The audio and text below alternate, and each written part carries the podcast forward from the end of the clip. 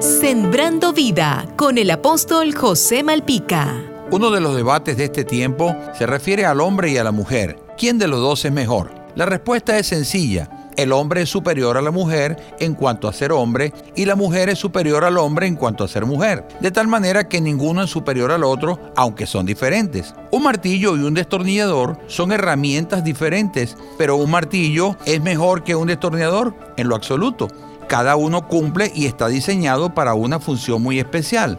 Un hombre puede hacer el trabajo de una mujer, pero eso no significa que esté diseñado para hacerlo. Entendiendo esto, las diferencias entre el hombre y la mujer son reales. Más que simples inclinaciones psicológicas, ellas existen por diseño divino. Probablemente alguien se esté preguntando, ¿y cómo podemos convivir si somos tan diferentes? La respuesta es muy sencilla. El hecho de ser diferentes es precisamente lo que nos une. Los imanes se repelen por las puntas positivas, pero se atraen cuando un polo es positivo y otro es negativo.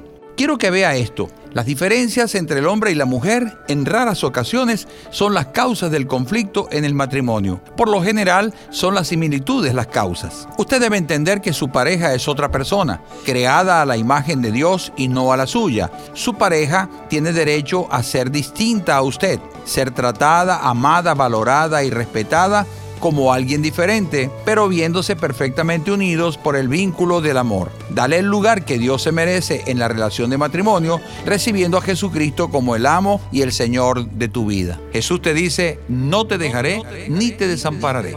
Sembrando vida con el apóstol José Malpica.